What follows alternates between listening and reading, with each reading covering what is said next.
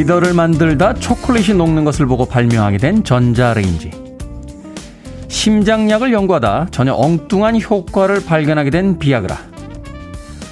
생각한 대로 세상이 흘러가진 않습니다만 예측과 달라졌다고 해도 꼭 나쁜 것만은 아닐 겁니다. 지금의 실패가 상상치 못했던 흥미로운 기회를 가져오고요. 떠나간 그 사람을 단숨에 있게 해줄 누군가가 이미 등 뒤에 서 있을지도 모르니까요. 오늘 하루도 그리 심각하게 살 필요 없다는 가벼운 농담입니다. D-28일째 김태훈의 프리웨이 시작합니다. 리듬이 경쾌하죠. 데릴 홀과 존 오츠가 함께했던 홀앤오츠의 Private Eyes 들이었습니다. 자, 이 곡으로 김태훈의 프리웨이 1부 시작했습니다. 빌보드 kid의 아침 선택 김태훈의 프리웨이 저는 클 태자 쓰는 테디 김태훈입니다. 자, 첫 곡이 나가는 동안 김지현 씨께서요, 테디가 좋아하는 홀앤오츠라고 문자를 보내주셨습니다. 티가 났나요? 옛날 우리 조상님들은 두 마리 소 중에서 어느 소가 일을 더 잘합니까? 하는 질문에도 막 뛰어오셔서 귀에다 대고 왼쪽 소가 더 일을 잘합니다. 라고 그 두 소가 기분이 나쁠까봐 몰래 몰래 이야기를 했다라고 하는데 수양이 덜 된 DJ는 홀앤오츠를 좋아하는 걸 아마 청취자들에게 들킨, 들킨 모양입니다. 자, 테디가 좋아하는 홀앤오츠의 음악으로 김태훈의 프리웨이 1부 시작했습니다.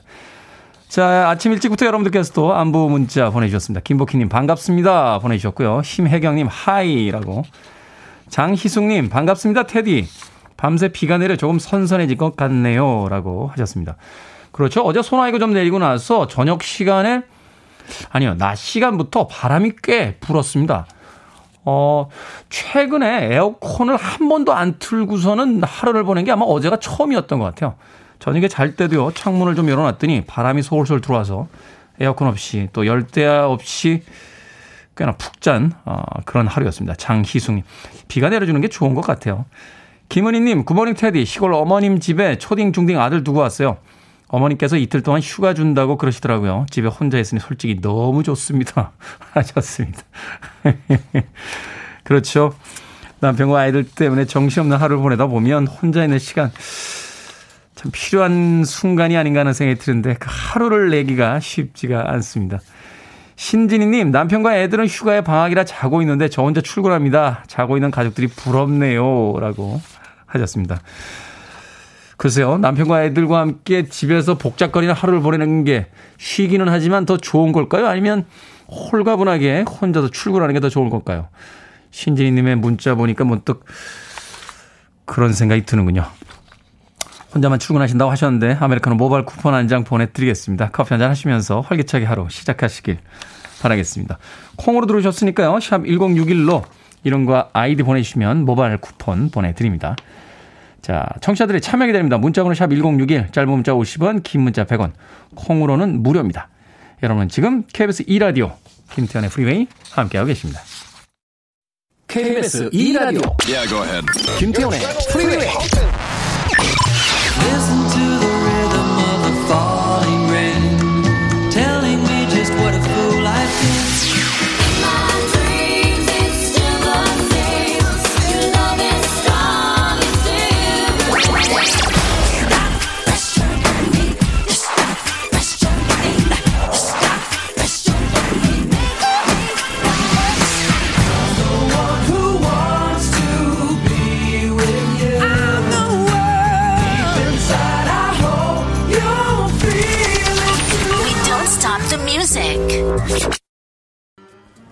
이 시간에 산책하시는 분들 많으신데 산책길에 적당한 리듬의 음악이 아니었나 하는 생각이 듭니다. 로레노디의 Fallin 들으셨습니다. 김보은 씨께서 신청하신 곡인데요. 내가 신청한 곡이다 라고 끼야 라고 소리를 질러주셨습니다. 잘 들으셨습니까? 로레노드의 Fallin 들으셨습니다. 자, 조은경님, 안녕하세요, 테디님. 여긴 거제도입니다. 강원도 화천서 군 생활하는 아들 첫 휴가 나옵니다. 많이 기다려지네요. 매일 아침 들으며 출근 준비합니다. 하셨습니다. 이야, 거제도에서 화천까지 국방의 의무를 다하기 위해서 가 있는 아들. 첫 휴가인데 나오면 또 어떤 음식을 해 주실지 굉장히 또 고민이 되실 것 같습니다. 그래 좋죠? 집에 와서 어, 휴가 때 먹는 음식은요, 그냥 다 맛있습니다. 너무 신경 안 쓰시고. 평상시에 아들이 군대 가기 전에 많이 해주셨던 음식 해주시는 게 제일 맛있습니다. 조은경님. 자, 4119님, 7살 아들 심부름 할 때마다 500원씩 주는데요. 한 만 원 모았나 봐요. 저금통을 보더니 금방 부자 되겠다. 그럽니다. 그렇죠. 500원씩 해서 한 만 원이면 몇 번을 시킨 겁니까? 한 20번 정도 심부름을 시키신 거네요. 이야, 대단한데요? 7살 아들. 어릴 때부터 경제관념을 확실하게 심어주고 계시군요. 예. 그러다가 또 반찬값 떨어졌다고 아들 그 저금통 터시면 안 됩니다. 예, 그러면 인생에 대한 또 어떤 굴곡과 이 배신감을 너무 일찍 경험하게 되기 때문에 어린 시절에 저희 그 가끔 손님들 오셔서 어, 누구냐 하면서 몇 살이니 하면서 이렇게 용돈 주셨던 적이 있어요. 어. 그때 당시에는 정말 큰 돈이었죠. 막 천 원짜리 하나만 주셔도 저희 어린 시절엔 굉장히 큰 돈이었는데 가끔 이렇게 통 큰 아저씨들이 오셔가지고 막 만 원 이렇게 막 주시면 우와 한 번도 써본 적이 없습니다. 네, 저희 어머님이 항상 어머님이 모아주신다고 하시고서는 흔적도 없이 사라졌어요. 그때부터 저는 배웠습니다. 아, 주머니에 있는 돈은 바로 써야 된다. 그때부터 경제관념이 없어지면서 예, 돈 모기 쉽지 않았습니다. 4119님, 네, 7살 아들의 그 심부름 할 때마다 아, 500원씩 받아서 모은 돈은 꼭, 꼭 끝까지 지켜주시길 진심으로 바랍니다. 자, 이수경님, 연년생 아들 둘이 싸움이 붙었네요. 서로 먼저 냉장고 문 열겠다고. 아이고, 두야, 아침부터 또 전쟁 시작입니다. 라고 바쁜 아침의 풍경 전해주셨고요. 고영호님, 새벽에 빡! 뭔가 터지는 소리가 들려 뛰쳐나갔더니 거실에서 잠자던 아들이 얼마나 잠을 험하게 잤던지 구석에 놔뒀던 어항을 발로 찼네요. 그야말로 전쟁터를 방불케 했습니다. 비몽사몽 속에 물 닦고 물고기 잡고 또 아들은 발에 피난다고 울고 눈이 퀭한 아침입니다. 하셨습니다. 아침부터 바쁩니다, 다들. 자, 음악 한 곡 듣습니다. 9871님의 신청곡. 브라이언 아담스, Sum of 69.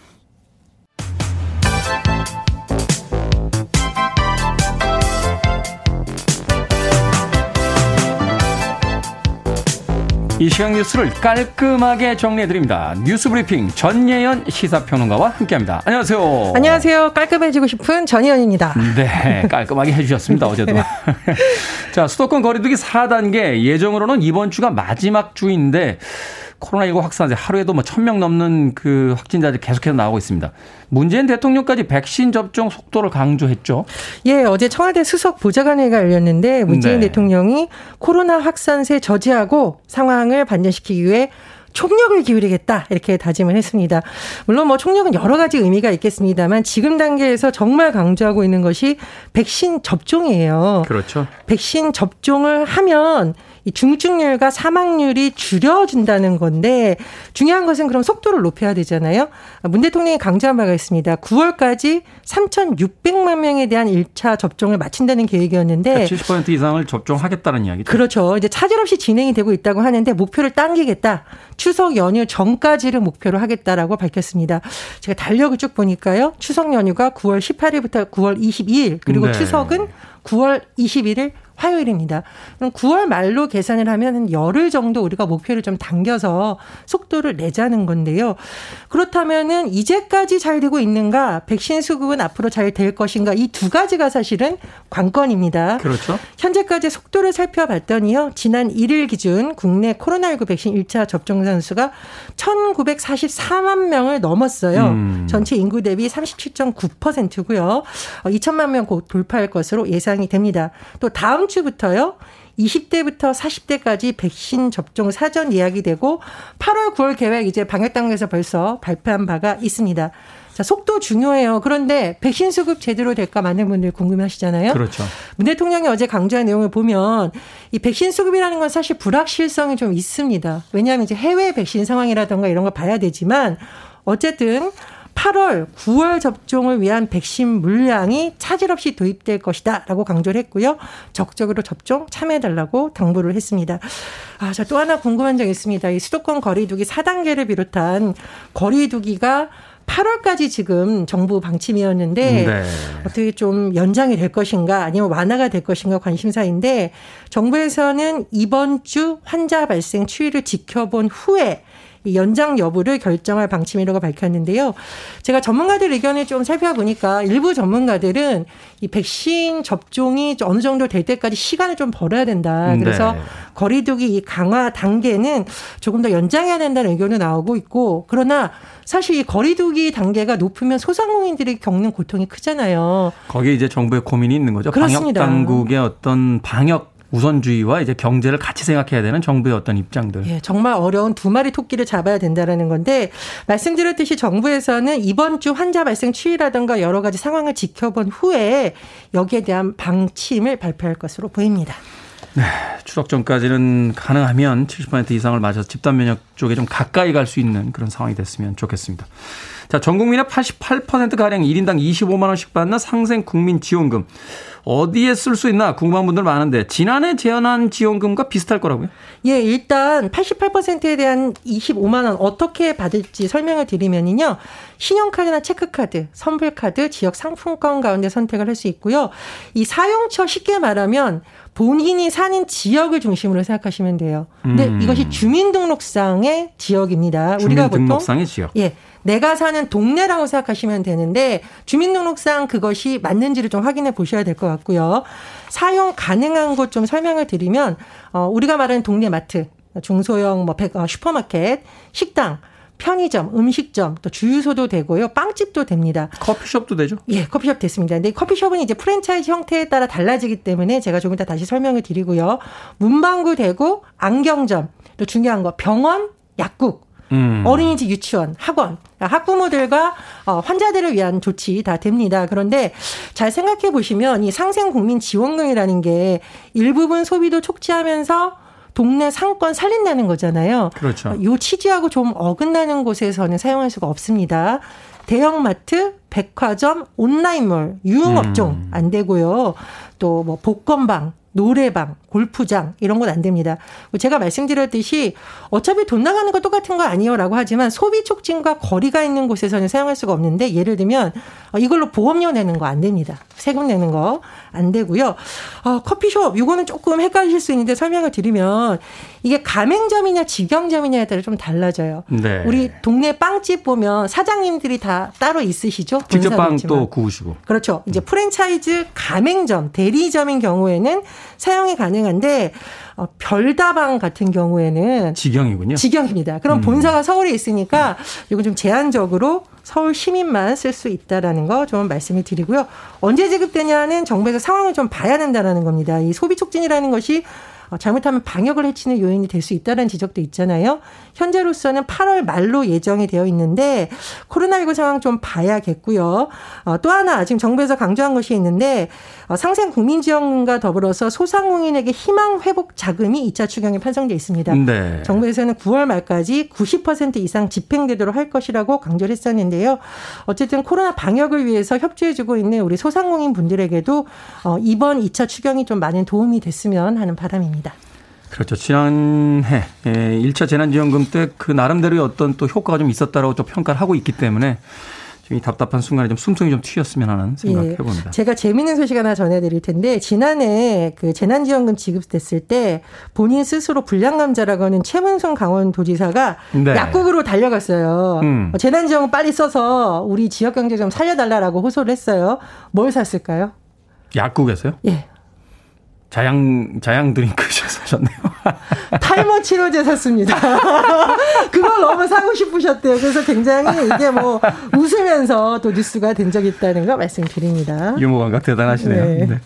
자, 지금 코로나19 확산세 심상치 않은 상황이긴 한데 그리고 또 코로나19 때문에 경제적으로 힘든 사람들이 많은데 사랑제일교회 정가원 목사 당 대표는 국민혁명당이죠. 광복절 집회 열겠다고. 저도 이 영상 봤는데 우리는 합니다. 라고 이야기하시대요.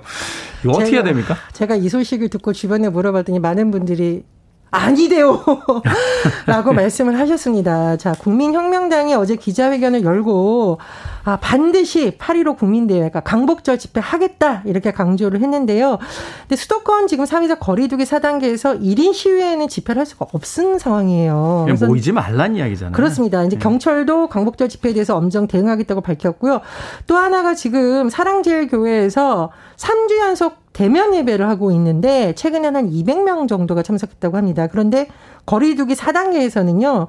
이 수도권의 경우 최대 19명까지만 대면 예배를 할 수가 있어요. 그러니까 이미 이것도 감염병 예방법을 어긴 거기 때문에 성북구청에서 시설 폐쇄 절차를 밟겠다고 밝혔습니다. 그런데 이 사랑제일교회 측은 오히려 어, 집회와 종교의 자유 탄압받고 있다면서 오세훈 서울시장도 형사 고발하겠다고 밝혔는데요.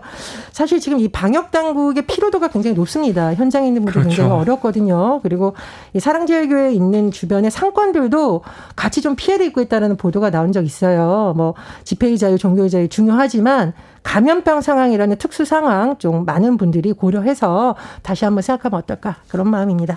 구청에서도 그 실태 조사 나갔는데 입구에서 막아서니까 못 들어가더라고요. 이게 예. 강제 집행권이 없습니까? 이게 교인들이 막아섰는데 강제로 행정명령을 할 수가 있는데 이제 충돌이 되면서 여러 가지 문제가 발생할 수 있다 보니 음. 아마 현장에서 이렇게 강하기 좀 어려웠던 것으로 파악이 됩니다. 그렇군요. 상생할 수 있는 방법이 뭔지 좀 고민 좀 해주셨으면 좋겠습니다. 자, 오늘의 시사 엉뚱 퀴즈 어떤 문제입니까? 예, 정부 국민지원금 지급 목표 전해드렸습니다. 정부 계획에 따르면 9월 말까지 뭐 8월 말까지 기다려봐야 하겠는데 반면에 야구는 9회 말까지 지켜봐야 그렇죠. 승부를 판단할 수 있습니다. 자, 오늘의 시사 엉뚱 퀴즈 나갑니다. 어, 야구 경기 보통 9회까지 진행하지만 경기 중간에 심판 판단으로 종료가 선언되기도 하는데요. 어, 특히 5회 이후에 양 팀의 점수차가 크게 벌어져서 끝까지 경기하는 게 무의미하거나 폭우나 분쟁 등으로 경기가 진행될 수 없을 때 심판에 의해 경기가 종료되는 것을 뭐라고 할까요? 1번 치킨 게임, 2번 콜드 게임, 3번 눈치 게임, 4번 왕좌의 게임. 네. 정답 아시는 분들은 지금 보내주시면 됩니다. 재밌는 오답 포함해서 총 10분께 아이스 아메리카노 쿠폰 보내드립니다. 야구는 보통 9회까지 진행되지만 경기 중간에 심판 판단으로 종료가 선언되기도 하죠. 어제도 그랬습니다. 우리나라와 이스라엘의 경기가 11대 1로 어, 마무리가 됐는데 흔히 5회 이후에 양 팀의 점수 차가 크게 벌어져서 끝까지 경기하는 게 무의미하거나 폭우 분쟁 등으로 경기가 진행될 수 없을 때 심판에 의해서 경기가 종료되는 것. 이것을 뭐라고 할까요? 1번은 치킨 게임, 2번은 콜드 게임, 3번 눈치 게임, 4번은 왕좌의 게임 되겠습니다. 자, 문자번호 샵 1061, 짧은 문자 50원, 긴 문자 100원, 콩으로는 무료입니다. 뉴스 브리핑 전혜연 평론가님과 함께했습니다. 고맙습니다. 감사합니다.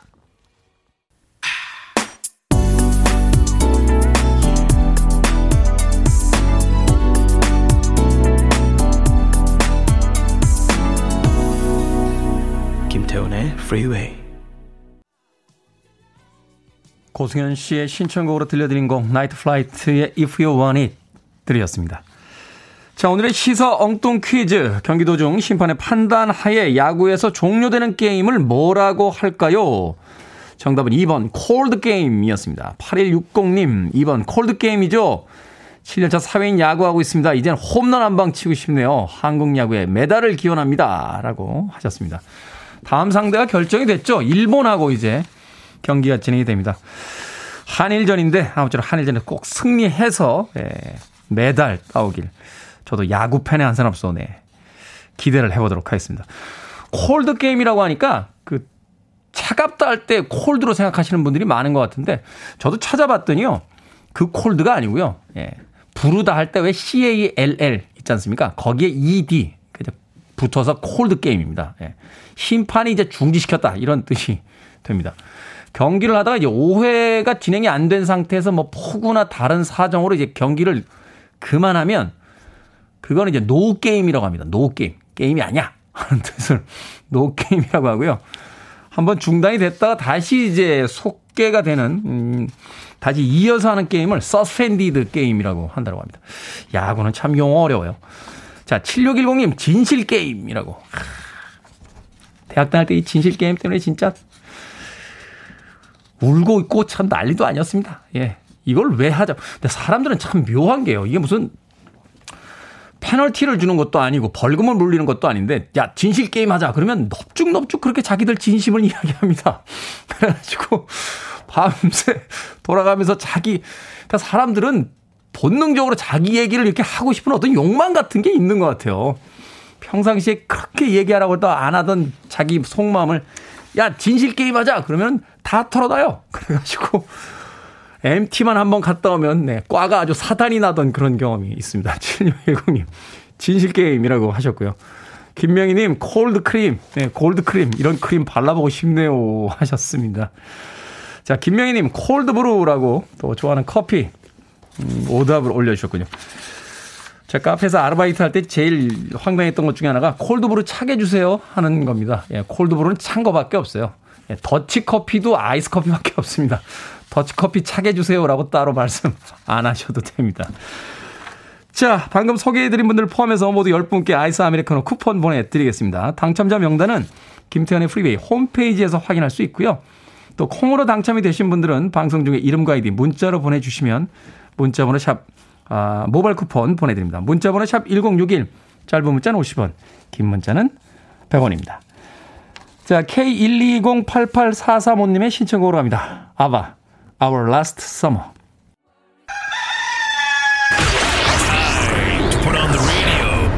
김태훈의 프리웨이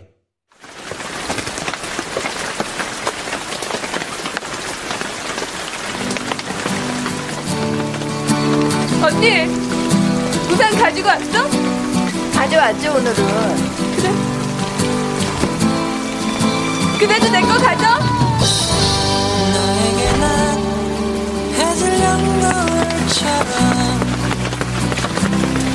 한편의 아름다운 추억이 되고 소중했던 우리 푸르던 나를 기억하며 우산이 있는데 왜 비를 그렇게 흠뻑 맞았어? 이건 제 우산이 아니니까 돌려드리려고 왔어요. 매점에다 두고 가셨잖 우산이 있는데 비를 맞는 사람 어디 저 하나뿐이에요. 생각을 여는 소리 Sound of Day. 손혜진과 조인성이 쏟아지는 비를 함께 맞는 장면으로 유명하죠. 영화 클래식 속 소나기 장면 들려드렸습니다. 이번 주 내내 전국에 걸쳐 소나기 예보가 많습니다. 예전에는 소나기 하면 왠지 낭만이란 단어가 먼저 떠올랐는데요. 어릴 적 황순원의 소설 소나기에서 느꼈던 애틋함 때문일까요? 아니면 갑자기 내린 비를 같이 맞거나 함께 우산을 쓰고 설레는 영화 속 커플 때문이었을까요? 어차피 금방 그칠 거라면서 호기롭게 비를 맞던 우리의 청춘 시절도 소나기란 단어에 또 다른 낭만을 더하지 않았나 싶습니다.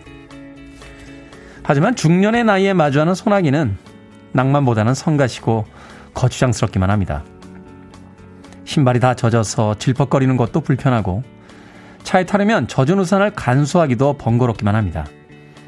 게다가 요즘 소나기는 열대우림의 스콜처럼 미친 듯이 퍼붓다 보니 이게 다 환경 악화에 따른 기후변화는 아닌지 걱정마저 앞서게 됩니다. 결국 소나기의 낭만을 앗아간 범인은 지나간 세월과 우리 앞에 현실이라는 생각이 드는군요. 낭만이 사라진 소나기가 일주일 내내 기다리고 있습니다. 원치 않는 불청객 같지만 그래도 모처럼 오는 손님. 제발 이 더위도 식히고 가뭄도 해소하는 단비가 되소서 라고 바라게 되는 건 낭만은 잃었지만 결국 나이와 현실을 생각해야만 하는 지금 우리의 위치 때문이겠죠.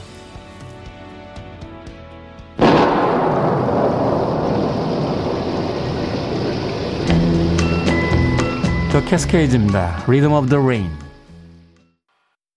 You're listening to one of the best radio stations around. You're listening to 김태훈의 Freeway.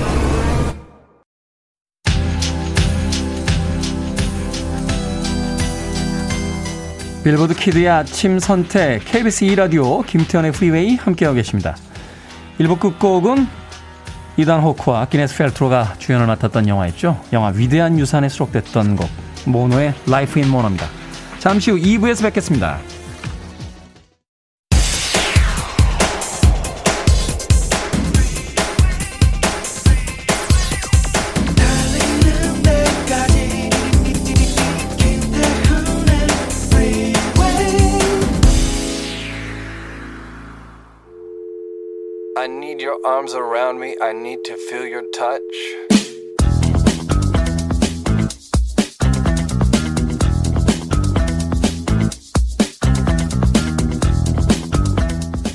아나운서 및 해설자는 선수들을 표현할 때 여성성과 남성성을 강조하지 말아야 한다.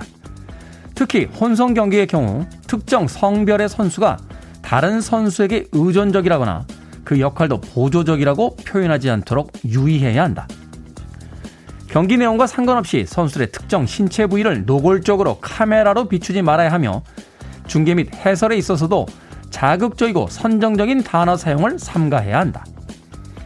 경기 내용이나 성적과 뚜렷한 인과관계가 없음에도 불구하고 선수들의 외모, 나이, 사생활 등을 반복적이고 지속적으로 언급하지 않도록 유의해야 한다.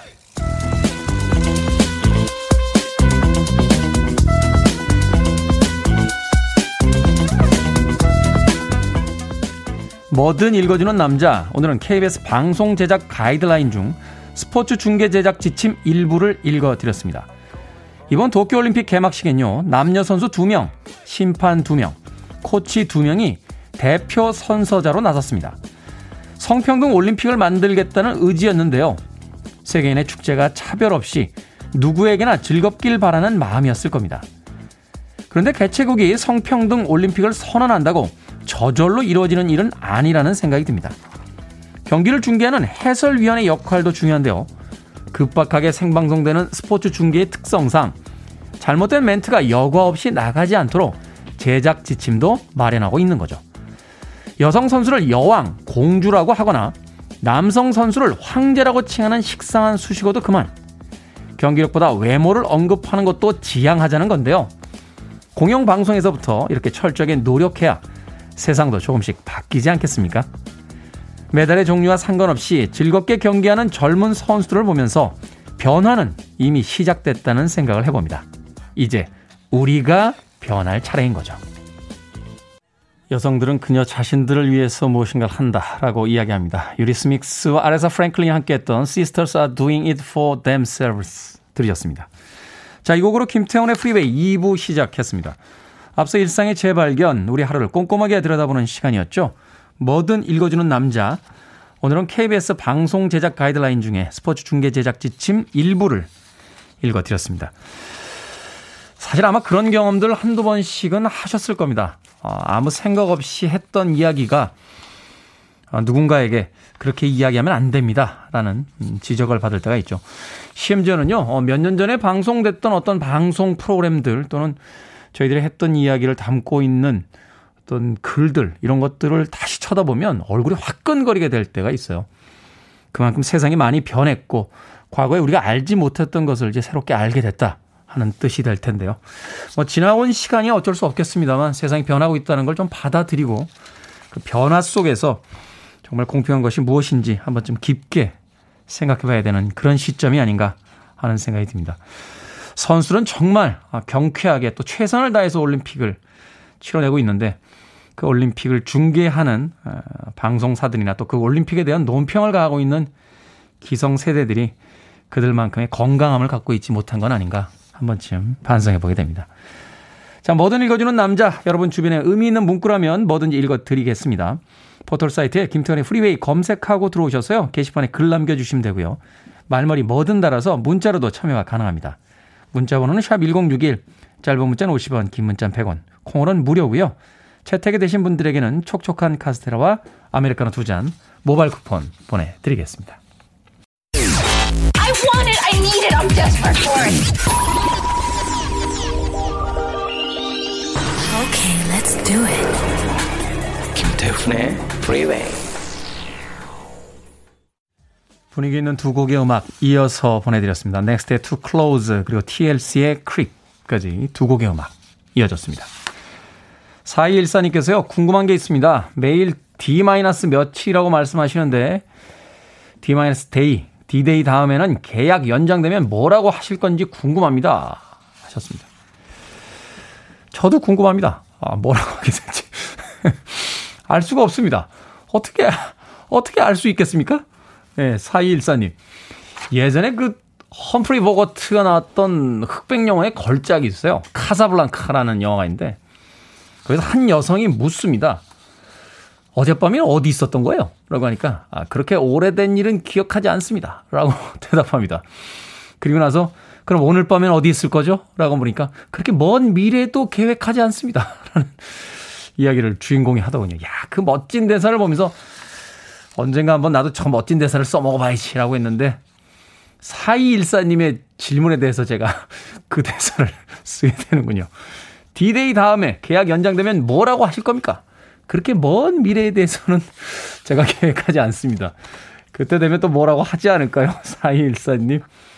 궁금해 하셨는데 적당한 대답을 드리지 못해 죄송합니다. 백성진님, 저는 아내에게 매일 혼납니다. 눈치 없이 말을 하는 편이라 아내가 항상 옆에서 저를 잘 코치해주네요. 우리 아내가 최고입니다. 하셨습니다. 갑자기 뜬금없는 이 고백은 뭐죠? 어, 제 늦게 들어오셨나요? 백성진님, 옆에 아내분 있는 거 벌써 티가 납니다. 뜬금없는 고백이긴 합니다만, 진심이 없으면 할 수 없는 고백이죠. 아내분, 백성진님께서요, 아내가 최고라고 어, 애정 고백 해 주셨습니다. 자, 9399님. 출근길에 늘 듣다가 요즘 방학이라 못 들었어요. 라디오 듣고 싶어 일부러 멀리 대학교까지 와서 운동하려고 차 타고 왔습니다. 오랜만에 들어도 너무 좋습니다. 와우. 라고 하셨습니다. 방송 들으시려고 일부러 멀리 대학교까지 차 타고 운동하러 가셨다고요. 9399님. 고맙습니다. 비타민 음료 보내드릴게요. 운동 끝나고 한 잔 맛있게 드십시오. 6139님. 출근할 때 들으면 댓글 읽어주는 남자에서 꺼야 해서 아쉬운 대로 오늘은 휴가라 금호 공대에서 운동하며 끝까지 듣겠습니다. 화이팅! 이라고 하셨습니다. 오늘 휴가이시면서 또 운동하시는 분들이 많네요. 6139님에게도요, 저 시원한 에이드 한 잔 보내드리겠습니다. 어떤 운동 하시는지 모르겠습니다만, 운동 끝나고 나서 꼭 맛있게 드시길 바라겠습니다. 9027님, 남편 공무원인데요. 주말에는 호우주의보가 떠서 비상 출근하고, 어제도 야근하고 오늘도 일찍 나가는 모습 보니 짠합니다. 요즘 계속 업무가 많아서 매일 야근이에요. 이제 화요일인데 주말이 얼른 왔으면 좋겠습니다. 하셨습니다. 참 대단하신 것 같아요. 누군가를 위해서 일을 하시는 분들, 특히 뭐 소방 공무원 분들, 경찰관 분들 또 일반적인 공무원 분들도 마찬가지죠. 이런 분들이 계시기 때문에 저희들이 또 편안한 오늘 하루를 일상을 보낼 수 있는 게 아닌가 하는 생각합니다. 역시 공무원 분들에겐 치킨이죠. 예, 9027님에게 치킨 한 마리 보내드리겠습니다. 남편분 퇴근하고 돌아오시면 맛있게 같이 드시길 바랍니다. 자, 9407님의 신청곡으로 합니다. 미스터 빅, To Be With You.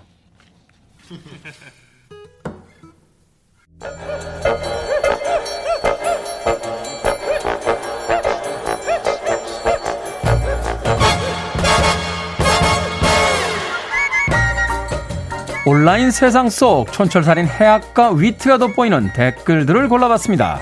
댓글로 본 세상.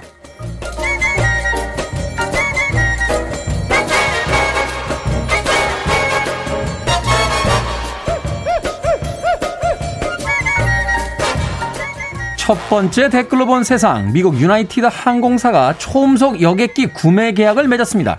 2029년부터 승객을 싣겠다는 목표인데요.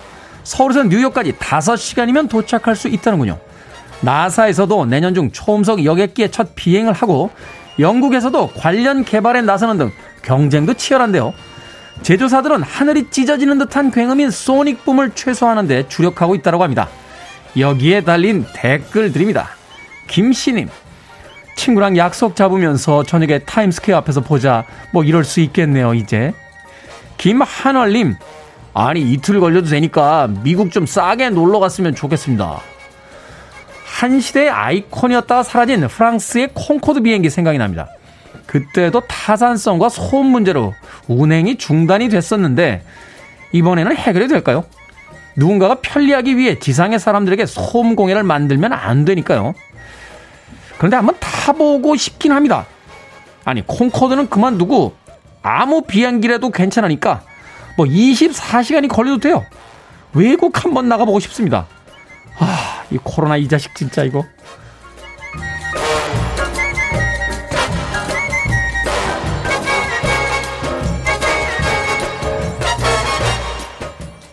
두 번째 댓글로 본 세상. 어제 오후 4시 20분 2000년대 인기를 끌었던 싸이월드가 맛보기 서비스를 개시했습니다. 회원들의 사진, 동영상, 게시물 복구를 마친 건데요. 앞으로 2주 동안 아이디 찾기와 로그인 서비스를 보완하면서 본 서비스 일정을 확정할 예정이라고 합니다. 여기에 달린 댓글들입니다. 원판 불변의 법칙님. 코로나로 바다도 못 가는데 일촌 파도나 타러 갑시다. 준팡님. 아니, 우리 와이프 보면 큰일 나는데 비밀번호가 기억이 안 나요. 저도 이거 반대입니다. 왜 굳이 지나간 사진들을 지금 다시 봅니까? 아니, 오해는 하지 마시고요. 예, 여러분들 당황할까봐 그러죠. 제 옛날 사진 보시면요. 죽습니다. 잘생겼는데 심지어 젊어. 끝내주죠.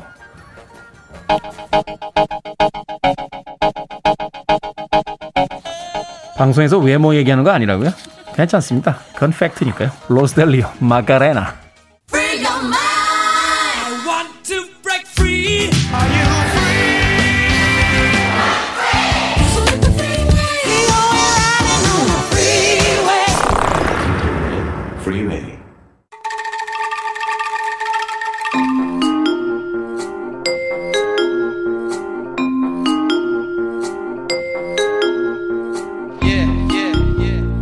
김태훈의 프리웨이 제목만 슬쩍 보고 들은 뉴스에 숨겨진 팩트를 끝까지 파헤쳐봅니다. hidden 뉴스 팩트체크 뉴스톱 김준일 대표와 함께합니다. 안녕하세요. 안녕하세요. 자 최근에 언론 중재 및 피해 구, 어, 구제 등에 관한 법률 소위 언론중재법 개정안이 국회 상임위 소위를 통과를 했습니다. 뭐 이거 찬반 의견이 워낙 많고 격렬하게 지금 논쟁이 벌어지고 있는데 오늘은 그래서 이에 대해서 좀 알아보도록 하겠습니다. 이 개정안에 대략 어떤 내용이 담겨 있기 때문에 이렇게 난리들인 겁니까 지금? 이제 뭐 크게 좀 말씀을 드리면은 악의적인 허위 조작 보도에 대해 손해배상 청구가 가능하다라는 건데 네. 이게 이제 내용이 기존의 피해에게 그러니까 법 체계상에서는 내가 피해를 보면 그 피해액에 대해서만 민사에서 보상을 하게 돼 있잖아요. 그렇죠. 그거에 대해서 다섯 배까지 배상을 할 수 있도록 다섯 배. 네, 다섯 배까지 하는 거고요. 피해 정도와 해당 언론 어 그런 뭐 어떤 그 보도의 악의성을 좀 고려를 해가지고 언론사의 전년도 매출액의 천분의 일에서 1만 분의 1 금액을 어, 어, 배상할 수 있도록 했다. 뭐 이런 어, 내용이에요. 소위 얘기해서 이제 징벌적 그 배상 제도를 이제 부분적으로 도입을 한 거죠. 징벌적 손해 배상제인데요. 이게 이제 이름 자체가 징벌적 손해배상제로 붙이는 게 맞냐? 라고 해서 뭐 민주언론 시민연합 같은 경우에는 배액 배상제 이렇게 붙여야 된다라고 주장을 하고 있어요. 네. 그러니까 배액 배상제는 몇 배의 액을 배상해야 된다 배상해라. 뭐 이런 거고요. 그리고 뭐 정정보도 청구권이 이제 옛날에는 우편으로 보내야 됐는데 이제는 이메일로도 보낼 수 있고 이제 음. 정정보도 같은 경우에는 어, 그 기사가 특히 지면간 지면이나 홈페이지에 거기 딱 실리잖아요. 네. 그러면은 정정 보도를 매우 이제 언론사들이 작게 알려왔습니다. 저 뭐, 뒤에 어, 조그맣게 조그맣게 박스로. 그렇게 하는데 그렇게 하지 않고 같은 위치 분량 시간으로 보도하도록 하되 어, 한 2분의 1 이상으로만 해라. 가- 완전히 같은 크기로 하지는 말고 음. 하지 하지 않아도 되고 그렇게 그 정도로 이제 좀 정부 안으로 완화가 된 내용입니다. 그렇군요. 근데 이런 개정안이 이제 등장한 배경이 있을 거고요. 또 음. 이 법을 발의한 의원들은 또 이 개정안의 필요성을 또 서- 설득을 이제 해야 될 테니까 음. 설명을 하고 있는 논리들이 있을 텐데 이게 어떤 겁니까? 그러니까 뭐그 정치권에서 특히 이제 민주당에서는 허위 조작 정보, 가짜 뉴스의 시- 어, 피해가 심각하다. 뭐 그런 거예요. 그래서 이제 뭐 여러 데이터들을 냈는데 가짜 뉴스 현상에 대해서는 오래 전부터 2016년 미국 대선에서부터 이제 얘기가 나왔었잖아요. 네. 근데 이제 가짜 뉴스를 바라보는 시각에 대해서 좀 많이 좀 편차가 있어요. 가짜 뉴스가 과연 무엇이냐 여기에 대한 음, 음. 무엇이냐라는 거예요. 근데 실제 가짜 뉴스가 학계에서 정의하는 가짜 뉴스와 정치권에서 쓰는 가짜 뉴스와 일반인들이 받아들이는 가짜 뉴스가 너무 확연하게 다릅니다. 이를테면은 2017년에 2018년, 2017년에 한국 언론진흥재단에서 조사를 했어요. 도대체 뭐가 가짜 뉴스냐라고 보면 했을 때 사실이 아닌 뉴스 형식을 띈 어, 조작 정보 이거를 가짜 뉴스라고 한 게 한 88% 정도 됐어요. 그러니까 조작 정보. 예. 그러니까 조작 정보라는 건 이미 그 보도하는 그 주체가 이게 사실이 아닌 걸 알면서도 음. 그렇게 일부러 만든 인, 인위적 인위성이 있다는 거잖아요. 그러니까 언론사만 있는 게 아니라 뉴스의 형식을 띤 그러니까 음. fake news라는 게 사실은 진짜 뉴스를 모방했다는 fake라는 단어였거든요. 네. 그래서 미국에서는 그런 식으로 시작을 했는데 어찌 됐든 근데 언론사 뉴스 아니 언론사 오보 언론사 오보도 한 80 몇 퍼센트, 84%가 가짜뉴스다라고 사람들은 생각을 했고요. 잘못 낸 뉴스도 예, 오보. 그리고 댓글도 한 77%가 가짜뉴스다 이렇게 생각을 했어요. 근데 언론사 오보 같은 경우에는 일부러 고의적으로 처음부터 사, 나, 다른 사람을 속이려고 만든 뉴스가 아니거든요. 가짜뉴스는 남을 속이려고 만든 허위 정보예요. 네, 어떤 목적성이 있다는 거죠. 목적성이 있다라는 건데 그 목적성에 대해서 불분명한데 사람들은 그렇게 인지를 하고 있다라는 거고 어찌됐든 가짜뉴스 문제가 심각하니까 해야 된다라는 건데 이게 이제 문제는 법이 좀 구멍이 숭숭 뚫려 있다. 음. 그런 그런 이제 문제들이 이제 발생하고 있는 거죠. 이법 개정안 자체가 지금 좀 문제가 좀 있다. 음. 지금까지 허위 조작 정보 이른바 가짜 뉴스를 어떻게 다루고 있었습니까? 뭐 지금까지도 기사 기자나 언론사들 보면 고소 고발 많이 당하잖아요. 그러니까 명예훼손, 네. 사이버 명예훼손, 음. 그리고 뭐 기 기 기 그 외에 형법이라든지 뭐 그런 걸로 문제가 있으면은 다 법원에 가가지고 이제 뭐 소송을 해서 이길 수 있어요. 네. 그래서 뭐 구제를 받을 수 없는 거는 아니고요. 그 외에 법적으로 가기 전에 언론중재위를 갈 수도 있고 뭐 여러 가지 수단이 있습니다. 다만 이제 그 금액이 좀 너무 작다. 음. 어, 배상을 피해를 배상받은 금액이 그러니까 뭐 수백만 원 정도에 불과하다. 근데 이 사람은 뭐 완전 뭐 회사가 파산했다든지 뭐 이런 문제들이 이제 발생을 한 건 사실이거든요. 그러니까 그런 취지에서 이제 좀 금액을 올려야 된다라고 이제 어, 정치권에서는 본 거죠. 음, 그렇군요. 고소 고발을 하게 되면 이게 사실은 그냥 말하자면 이제 벌금 형태가 되니까 이제 배상의 형태로 되는 경우들이 좀 더 있어야 될 것 같고 음. 동일한 수준보다 훨씬 더 많은 이제 배상 금액이 있어야 좀 더 신중하게 보도를 할 거다. 이제 이런 취지를 이제 가지고 입법 이제 예고가 되는 거죠. 그렇죠. 예. 그렇군요. 언론중재법 개정안에 대해서 일단 정치권에서 찬반이 엇갈리고 있는데 언론계는 뭐 무조건 음, 상당 부분 반대를 하고 있습니다. 반대하는 이유를 좀 구체적으로 좀 볼까요? 저는 일단 작년에 이거 얘기가 나왔을 때 네. 개인 그 언론 뭐 단체 간담회에서 이거를 찬성하는 쪽이었어요. 네. 그러니까 조금 언론에 계시는데도 불구하고 찬성 쪽이었다. 찬성 쪽이었다라는 거는 전체적으로 어 너무 피해가 크다. 그래서 금액을 올리는 것에 대해서는 뭐 이게 뭐 이를테면 허위 조작 정보를 완전히 없애지는 못하더라도 국민 여론의 한 7, 80%가 예전에 조사 보면은 그렇게 나왔거든요. 찬성한다고. 최 근 조사에도 뭐 찬성 쪽이 더 많더라고요. 많죠. 한 네. 60%대인데 음, 네네네. 어찌 됐든 그 정도면은 이걸 한번 도입해 볼 만하다라고 했는데 지금 민주당이 가져온 법안은 이게 좀 심각한 문제가 있습니다. 어떤 부분에서 문제가 첫 번째는 아까 전에 말씀드렸듯이 고의 중과실 이를 이제 예, 기준이 되는 거잖아요. 네. 고의 중과실이 아니면은 징벌적 손해배상제가 아니고 고의 중과실일 때 징벌적 손해배상제가 적용 대상이 되는 거예요. 네. 고의 중과실을 언론사가 입증해라. 자, 언론사가? 미- 언론사가 뭐냐면은 보통 민사 형사를 먼저 말씀드려 형사에서 자 피해자가 자기의 범죄를 입증합니까 아니면 검사가 입증합니까? 검사가 입증. 검사가 입증해야죠. 네. 검사가 입증 못하면은 무죄예요. 그렇죠. 그렇죠. 민사에서도 내가 피해를 봤어요. 소송을 걸었어요. 그러면 음. 피 그러니까 피고인이 입증을 합니까? 원고가 입증을 합니까? 원고가 입증할 의무가 있는 거예요. 먼저 이제 그 고소 고발을 한쪽에서 고소 고발을 한쪽에 해야죠. 근데 이 법은 어, 내 피, 어, 그 고소인이 고소를 하면은 언론사가 입증을 하라라는 거예요. 민사에 이런 법이 음. 없어요. 그러니까 예외적으로 한두 개가 있긴 있는데 원칙은 고소를 한 사람이 입증을 해야 되는 거예요. 고의 중과실을. 네. 근데 이거를 언론사가 입증을 하게 한다. 이거는 그 민법의 대전제가 흐트러지는 거예요. 그럴 수 있겠네요. 예. 어. 또 이것 이 그 개정안에 대해서 이제 우려하는 것 중에 하나가 이제 대기업들 특히 음. 이제 뭐 권력층 이런 쪽에서 악용할 거다 뭐 이런 그 또 우려도 나오고 있는 건 또 사실이잖아요. 예. 그래서 이제 민주당에서 얘기를 한 거는 지속적으로 악의적으로 계속적으로 어, 보도를 하면은 어, 그 대기업이나 정치권에서 할 수 있게 그러니까 한 번만 하면은 그 적용이 안 된다라는 건데 자, 지속적 몇 번을 하면 지속입니까? 두 번 하면 지속이거든요. 일단 아니, 그 자, 그거 자체가 이제 주관적 해석이 가능한 부분이 돼버리니까. 주관적 해석이 완전 가능한 거예요. 그러니까 그거를 대기업들이 언론 보도에 입을 막기 위해서 뭐 이를테면은 인권 실태 같은 거 이렇게 보도할 수 있잖아요. 그러면 네. 한번 했는데 안 고쳐져. 그럼 또 하잖아요. 그러면 이거는 지속적인 거예요. 그러면 여기에서 야 우리 손해 봤어. 징벌적 손해배상제 때릴게 하면은 엄청 이제 위축될 수밖에 없는 거고 정치권도 마찬가지죠. 지금 뭐 후보자 얘기들 계속 나오잖아요. 그거 한 번 보도합니까 그러면? 계속 그렇죠. 보도해야 되잖아요.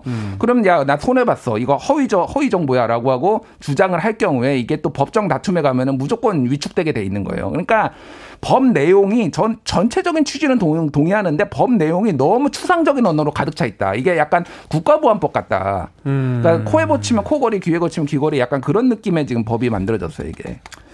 그렇군요. 유튜브 같은 미디어는 어떻게 됩니까? 이것도 언론으로 그 적용이 됩니까? 유튜브는 빠졌습니다. 처음에는 들어가려고 하다가 유튜브는 빠졌는데 그 부분도 이제 굉장히 논란이 있어요. 유튜브까지 하면은 너무 과도하다라는 것도 있는데 유튜브로 이렇게 언론 행위를 하는 때는 어떻게 할 것이냐라는 거예요. 굉장히 많은 유명한 언론사들이 이를테면 열린공감 TV 여기도 언론사거든요. 근데 유튜브로 하고 있어요. 그러면 어떻게 이제 이거를 적용할 것이냐 이런 문제가 남아 있는 거죠. 그러니까. 그렇군요. 방송사들도 다 유튜브 채널들을 가지고 있고요. 음악 한 곡 듣고 와서 계속해서 이야기 나눠보도록 하겠습니다. 자, 여기저기서 아우성들이죠. 마이클 잭슨과 자넷 잭슨이 함께 합니다. Scream. 평생을 루머에 시달렸던 아티스트가 황색 언론과 파파라치에게 일갈을 하고 있습니다. 마이클 잭슨과 자넷 잭슨이 함께했던 Scream 들으셨습니다. 빌보드 키드의 아침 선택, KBS 2라디오, 김태훈의 프리웨이, hidden 뉴스의 뉴스톱, 김준일 기자와 함께하고 있습니다. 오늘 언론중재법 개정안에 대해서 알아보고 있는데요. 최근에 이런 기사들이 나오고 있습니다. 어, 국회 속기록에 따르면 소관부처인 문화체육관광부도 외국의 입법 사례에 대해 전례가 없다라고 밝혔다. 우려를 표했다. 하는 내용인데 외국에서는 어떻습니까? 징벌적 손해배상제를 언론에게만 적용한 사례는 없고요. 그러니까 기업에다가. 하잖아요. 그러니까 네. 이게 대륙법하고 영미하고 좀 다른데 일단 영미권에 특히 미국에 이제 징벌적 손해배상제가 있어요. 그래서 네. 뭐 어떤 뭐 방송사가 뭐 몇백억을 몰아줬다 뭐 이런 뉴스도 보셨을 거예요. 그렇죠. 그거는 언론사도 기업이기 때문입니다. 아, 그러니까 기업으로 보는 거군요. 다들. 모든 기업으로 음, 음, 하고 음. 사실 작년 여름에 법무부에서 이거 관련해서 안이 나왔는데 처음에는 징벌적 손해배상제를 모든 어, 어, 기업에게 도입을 하는 거고 저는 그거에 대해서 사실 강하게 찬성을 했거든요. 네. 왜냐하면 우리나라 기업들이 불법 행위 굉장히 많이 합니다. 분식회계 하고 뭐 삼성의 뭐 삼성 삼바 문제 뭐 굉장히 많았잖아요. 그렇죠. 그래서 주주들이 손해를 보잖아요. 지금은 모든 주주들이 다 개별적으로 집단 소송제도 안 되고 그 금액 도 굉장히 적기 때문에 그래서 기업들이 좀 불법을 자행하는 그 해 불법을 저질러서 얻는 이익이 더 크니까 멀리 갈 거 없잖아요. 예. 지금 코로나 방역 그 상황에서 몰래 몰래 영업하시는 분들 음. 뉴스에 항상 나오는 게 그거잖아요. 벌금을 그거 받느니 차라리 음. 영업하는 게 영업이익이 더 많다. 음. 그러니까 그냥 벌금을 각오하고 영업한다 이런 건데 그렇죠. 거기에 대해서 우리가 어떤 장치를 만들기 위해서 이제 징벌적 어떤 벌금 제도를 이제 기업에 도입하겠다 이렇게 됐던 거잖아요. 그러니까 그 전체적으로 그렇게 가는 것에 대해서 저는 찬성을 했는데 거기에서 나름 기업들은 기업 활동에 애로가 있다라고 하면서 강하게 재계가 반대하니까 싹 빼고 언론만 남은 거예요 지금 이게. 그러니까 이게 지금 전체적으로 좀 문제가 있다. 언론은 언론만 이렇게 하는 나라가 해외에 없어요. 일단 징벌적 손해배상제를. 근데 징벌적 손해배상제 자체보다도 저는 그 내용이 문제다. 그러니까 그 언론사한테 입증 책임을 야 네가 중과실이 아니니 네가 책임져봐 이렇게 얘기를 하는 게 아 저는 중과실 아닌데 제가 뭐 어떻게 책임집니까 어떻게 증명을 할까요 이렇게 음. 이제 되는 거예요 그러니까 이게 이상한 법이에요 이게 되게 이게 사실은 그 최근에 연예인들에게 또 그런 게 있잖아요. 무슨 무슨 루머가 있는데 니들이 아니라는 걸 증명해봐 이런 음. 거잖아요. 그렇죠 예. 연예인들한테 이제 무조건적인 루머를 쏴대고 나서 음. 이 루머가 사실이 아니라고 너희들이 증명해. 라고 얘기하는 것 같은 건데. 음. 어찌됐건 그럼에도 불구하고 이런 그 개정안을 이제 민주당 쪽에서 입법 예고를 했을 때는 가짜 뉴스나 이제 근거 없는 비방 뉴스 때문에 일반 국민들이 이제 피로감을 느끼고 있다. 또 거기에 어떤 동의하고 있다라는 분명히 어떤 확신이 있었을 것 같아요. 실제로 여론조사를 보면 과반수 이상의 국민들이 찬성한다 하는 이야기가 나오고 있거든요. 예. 이런 상황에서 무조건 또 반대만을 할 수는 없을 것 같다라는 또 생각을 해보게 되는데. 그렇죠. 그러니까 언론이 문제가 많습니다. 언론이 문제가 많은데 사실 우리가 생각을 해보면은 대한민국에 문제가 없는 집단이 있나요? 검찰 문제가 많고요. 의료계 문제 많고요. 방송계 뭐 문제 많고요. 다 많아요. 그러니까 물론 문제가 많고 개혁을 해야 되는 거 저는 뭐 당연한 당연한 입장인데 그러니까 잘해야 잘해야죠. 개혁을 하려면은. 그러니까 이런 식으로 하면 안 되고 언론계가 자정이 좀 필요하긴 합니다. 왜냐하면은 그 사실 확인을 안 하고 그대로 베껴 쓰는 control C, control V 해가지고 쓰는 기사들이 너무 많거든요. 이런 거를 좀 막아보려고 지금 하는 거기 때문에 그런 부분을 좀 언론계가 자성을 할 필요는 있고요. 예. 지금 뭐 스스로 좀 대안을 만들어내야 돼요. 지금. 그렇군요. 음. 뭐 사실은 이제 외국에서 그렇게 공신력이 없는 그냥 카더라라 같은 그런 외신들을 받아다가 그냥 노골적으로 기사들을 써대고 음. 그러다 보니까 나중에 이제 그 오보로서 발 견되는 그런 음. 기사들이 음. 굉장히 많고. 예전에 인육 케밥으로 500억 벌었다. 이거 완전 뭐 자기 맘대로 막뭐 해석한 거거든요. 어떻게 인육 케밥으로 8년 동안 500억을 법니까? 아프리카에서. 근데 막 외신은 지 맘대로 번역을 해가지고 막 하고 막 자극적인 내용을 쓴 그런 언론사들이 있는데 그거는 이제 시장에서 좀 문제를 해야지 이거를 법으로 또 퇴출을 그러니까 하는 거는 징계하는 건 좀 문제가 있는 거죠. 그러니까. 그렇군요. 참 여기에 대해서 논쟁이 많은 것 같습니다. 어떻게 보십니까? 민주당은 8월 본회의 통과 목표로 하겠다라고 음. 했는데 이거 통과될 것 같습니까? 통과될 가능성이 높고요. 다만 민주당이 지금 이런 지적들을 받아들여서 어디까지 수정을 할지는 잘 모르겠습니다.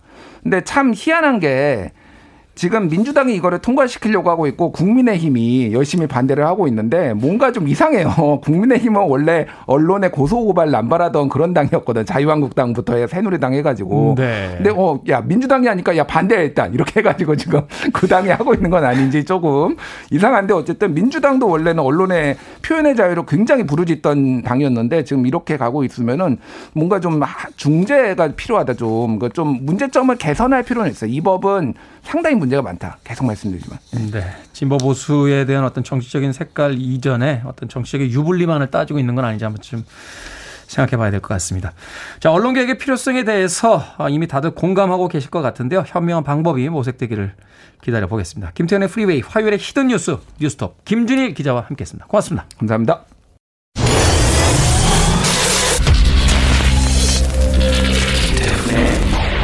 프리웨이